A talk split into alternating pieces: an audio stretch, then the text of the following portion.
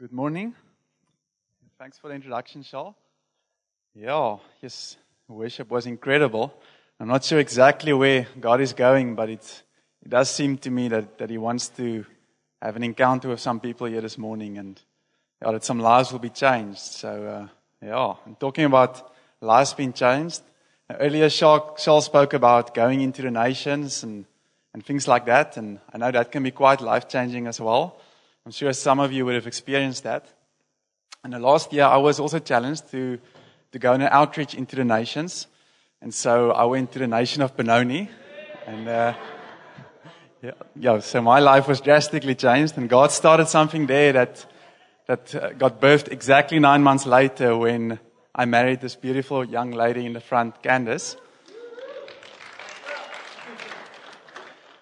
Yeah, and since uh, I've now been married for nearly two months, and uh,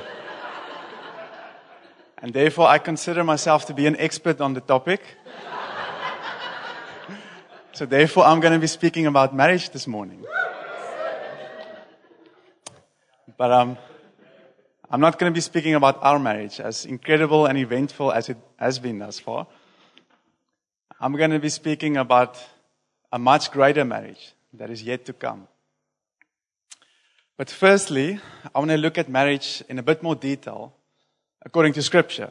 Now, if I had to look at marriage according to the world's perspective, then it would be something along the lines of it's a relationship between any one person and any other person or persons for any period of time, can be ended for any reason, after which they can marry any other person again.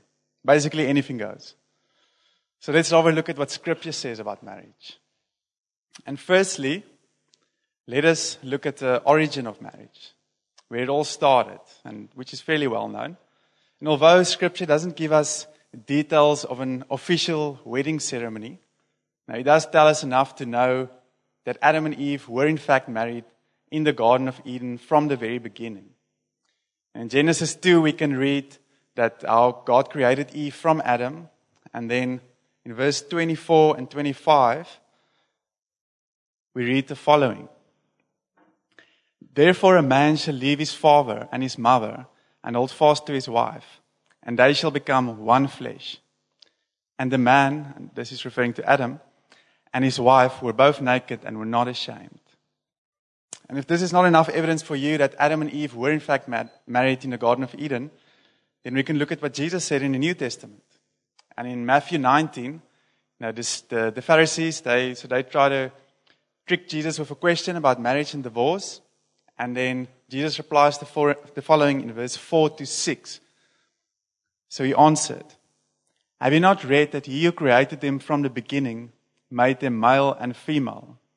Then he quotes Genesis 2.24 and says, And said, Therefore a man shall leave his father and his mother and hold fast to his wife and they shall become one flesh. So they are no longer two, but one flesh. What therefore God has joined together, let not man separate. So it is very clear from scripture that firstly, God created marriage between man and a woman. It wasn't man's idea, it was God's design. He joined them together. And secondly, marriage existed in the Garden of Eden from the very beginning before there was sin and therefore death. And furthermore, and this might not be as obvious from Genesis, is marriage was never intended to be permanent, even in the Garden of Eden before there was death. You know, often people think that heaven one day is going to be like paradise was in the Garden of Eden. And I'm sure there will be a lot of similarities, but it won't be the case because if, if heaven is going to be like paradise, then there has to be marriage between men and women in heaven because we just saw there were marriage between Adam and Eve in the Garden of Eden. But if we look at scripture, what Jesus said, Matthew 22, when the Sadducees this time tried to trick him with a question about the afterlife, in verse 50, Matthew 22, 50, we read the following. This is what Jesus said. For in the resurrection they, and he's speaking about people that have passed away, in the resurrection they neither marry nor are given in marriage, but they're like angels in heaven. And therefore, there won't be marriage in heaven as we saw in, in paradise. So, then the question is if marriage was, was always just going to be temporary and not the final destination, then what exactly is the purpose of marriage? Now, is it perhaps that the main purpose of marriage is reproduction? You know, in Genesis 1:28, the very first command God gave to man is, "Be fruitful and multiply and fill the earth." Or could it perhaps be that the main purpose of marriage is to help against loneliness? In Genesis 2:18, God said, "It's not good for man to be alone." It's a scripture that single guys like to use. And, uh, or maybe perhaps the main purpose of marriage is to give man a helper. The second part of Genesis 2:18 says, God says that I will create man a helper fit for him. And that's just before he created Eve. Now, undoubtedly, all of these are functions of marriage, but it still doesn't really explain what the main purpose of marriage is if marriage was always just going to be temporary. And besides, in the New Testament, we see a, a spiritual fulfillment of all of these functions apart from marriage. In Matthew 28 19, the Great Commission, Jesus says, Go into the nations, go make disciples of all the nations, reproducing born again believers rather than simply just populating the earth. And in Acts 2.42, scripture well known in Just Gen, we are called to fellowship with one another. And therefore, even if you're called to celibacy in this life, you still shouldn't face the loneliness that Adam faced as the only human being on the planet. And John 14, 16, God promises His Holy Spirit as a helper to all of those that believe. And so I'm not saying that these are no longer functions of marriage because I still believe they are. I'm just saying I don't believe it is the main purpose of marriage. So the question then remains what is the main purpose of marriage? Now, undoubtedly, one of the, the best known scriptures about marriage is Ephesians 5, verse 22 to 33, where the Apostle Paul he basically speaks about how husbands and wives ought to treat one another and love one another. We often see that in marriage teachings and premarital counseling. I don't have time to read the entire scripture, but I'm just going to focus on verse 51 and verse 52. And again, Paul starts by quoting Genesis 2:24, and he says, Therefore, a man shall leave his father and mother and hold fast to his wife, and the two shall become one flesh. This mystery is profound, and I'm saying that it refers to Christ and the church. Now, I don't know about you guys, but I find it extremely difficult to understand or explain you know, what heaven is going to be like and what our relationship with Jesus is going to be like one day. Now, my limited intellect and imagination just can't fully comprehend it. And if I look at some scriptures of people that had a vision of heaven, like in Revelations, and I read all the pictures and the metaphors and the things, and I, I can see that they try their very best to, to capture what they've experienced and what they've seen in heaven. But somehow our limited vocabulary just don't fully do it justice. And for this reason, I believe God gave us a picture that we can understand of what heaven is going to be like and what our relationship with Jesus is going to be like. And this picture is called marriage. And therefore, when Paul, when he speaks about marriage, and he himself had a vision of heaven, which you can read about in 2 Corinthians 12. But when he speaks about marriage between a man and a woman, this incredible mystery, he says that actually this refers to, this points to Christ and the church. And that is the main purpose of marriage. You know, some, some of you might say, well, if, if marriage is a foretaste of heaven, well, then maybe heaven is not so great after all. because we see so many broken marriages, and even in some couples that remain together, often times there's hurt and disappointment and you know, all kind of negative emotions. But I want to remind you that you know, all of this is a product of sin. And as we saw earlier, marriage came before sin, which we only read about in Genesis 3. And the only marriage that would have been perfect, the way that God intended it to be, would have been the marriage between Adam and Eve in the Garden of Eden. And if you think about it, they would have worked perfectly together. They would have been a perfect unity. There would have been never any arguments, never any hurts, never any disappointments. It would have been like one incredible honeymoon 24 7. And as incredible and perfect as this marriage would have been, it was always just going to be temporary. And it was only a tiny glimpse of the incredible marriage that is to come between God and His people and Christ and His church. And therefore, married people, if, if you could look at just the highlights package of your marriage, all the incredible times and the times where you worked well together and you, know, you cut out all the negativity and all the arguments and things like that. then that is only like a, a little bit, a little bit of a glimpse, a foretaste of you know, what heaven is going to be like one day. And therefore, single people, you know, as incredible as marriage in this life could be, and I do recommend it. Know, even if you never get to taste marriage in this life, you know, the marriage that is to come, if you remain in Christ, is far greater, is far more incredible. And nothing in this life can compare to that.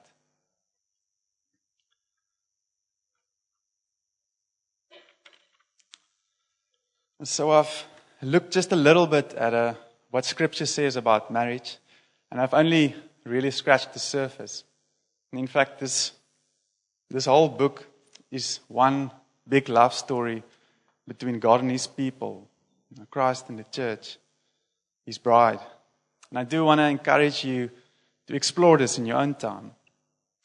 But a knowledge by itself doesn't mean much if we don't apply it practically. And therefore, I do want to spend a few minutes and just look at practically how we can apply all of this to our lives.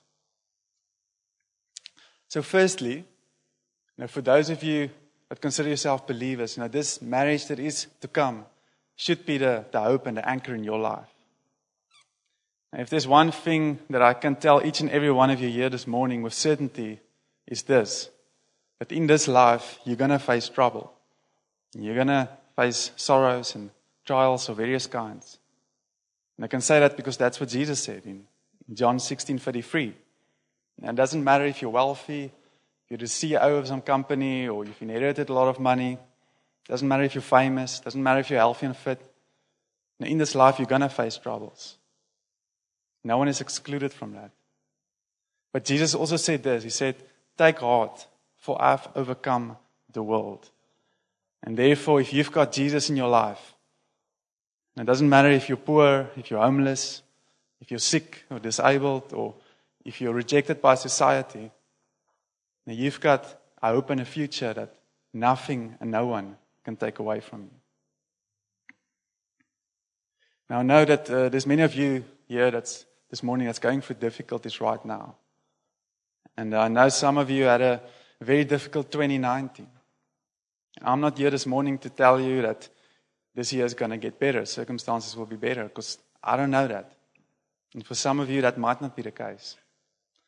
But I am here to remind you, after the hope that you have in Christ and the future you can look forward to if you persevere to the end, if you remain in Christ. And the biggest part of 2019, before I was married, Candace was up in Benoni and I was down in Cape Town. And uh, especially towards the end of the year, we were both facing quite a lot of difficulties. And I was extremely busy at work and had some exams to write and was trying to sell our house and buy another house. There was a lot of stress and pressure and stuff. And Candace, she was finishing her master's while working full time and planning a wedding and there's family dramas and all kinds of things. And life was just getting really hectic. But through all of the chaos of life, we were able to encourage one another and, and say, you know, it's just a few more months, just a few more weeks, just a few more days until we're married, which is something we've really been looking forward to. And similarly, when, when we're facing with all the difficulties in this life, now we can remind ourselves that it's just a little while longer. Now James 4:14, now we see that life is compared to a mist that appears for a little while and then it vanishes. And then then we get to stand in front of our groom, Jesus Christ, and we get to experience something that's far greater than, than the best marriage in this life could ever be, or anything else for that matter. So, am I saying that now in this life we're just going to suffer and then we must just hold on to the hope that one day Jesus is going to come back and make everything better? Not quite. And although this hope should keep us going during difficult times, and we can actually experience joy and fellowship with Jesus right now. Now, I remember a time last year when I was just getting to know Candace, and she was in Stellenbosch for work. And uh, I would drive through to Stellenbosch every day after work to spend time with her and get to know her. And before I knew it, it was midnight, and I had to go back. So I didn't get a lot of sleep that week, and uh, I really enjoy my sleep. Like Charles said, I have a fixed routine, which didn't work that week. But uh, it wasn't too much effort for me to do that because I really enjoyed getting to know her and building a relationship. And similarly, even though we're not married to Jesus yet, we can enjoy getting to know him, building relationship, having fellowship with him. Just read with me what the disciple John says in 1 John 1, verse 3 to 4. And remember, you would have been one of the people that was closest to Jesus while he was on earth. So he said this That which we have seen and heard, we proclaim also to you, so that you too may have fellowship with us. And indeed, our fellowship is with the Father and with his Son, Jesus Christ. And we are writing these things so that our joy may be complete. Some, some manuscripts say so that your joy may be complete. And so, you know, Jesus, Jesus loves us so much that he, that he came to the earth to pay the price so that, you know, one day we as his bride, we can spend an eternity with him. And that's amazing, but it's, that's not all. Now, this scripture is, is written in the present tense, not in the future tense.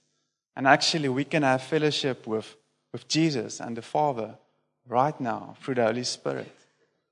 It doesn't matter what we're going through. We have a Father, we have a friend, we have a helper that'll never leave us, never forsake us, be with us for all the challenges. And that is what makes our joy complete.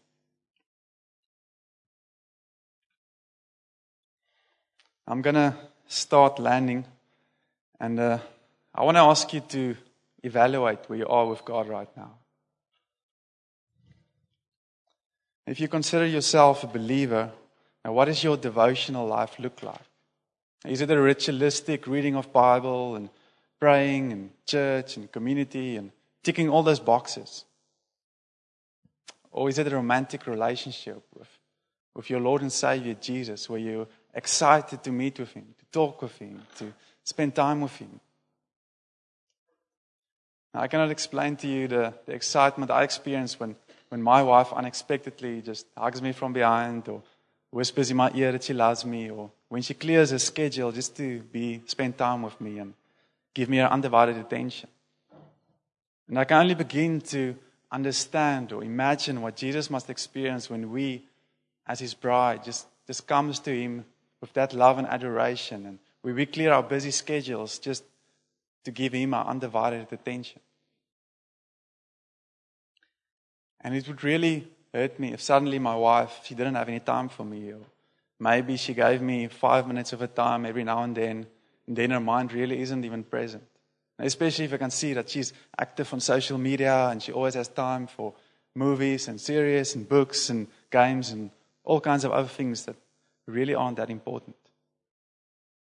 And yet, so often, that is how we go about in our relationship with Jesus. And then we wonder why we don't hear his voice or know, why we, we don't, why he's feeling so distant.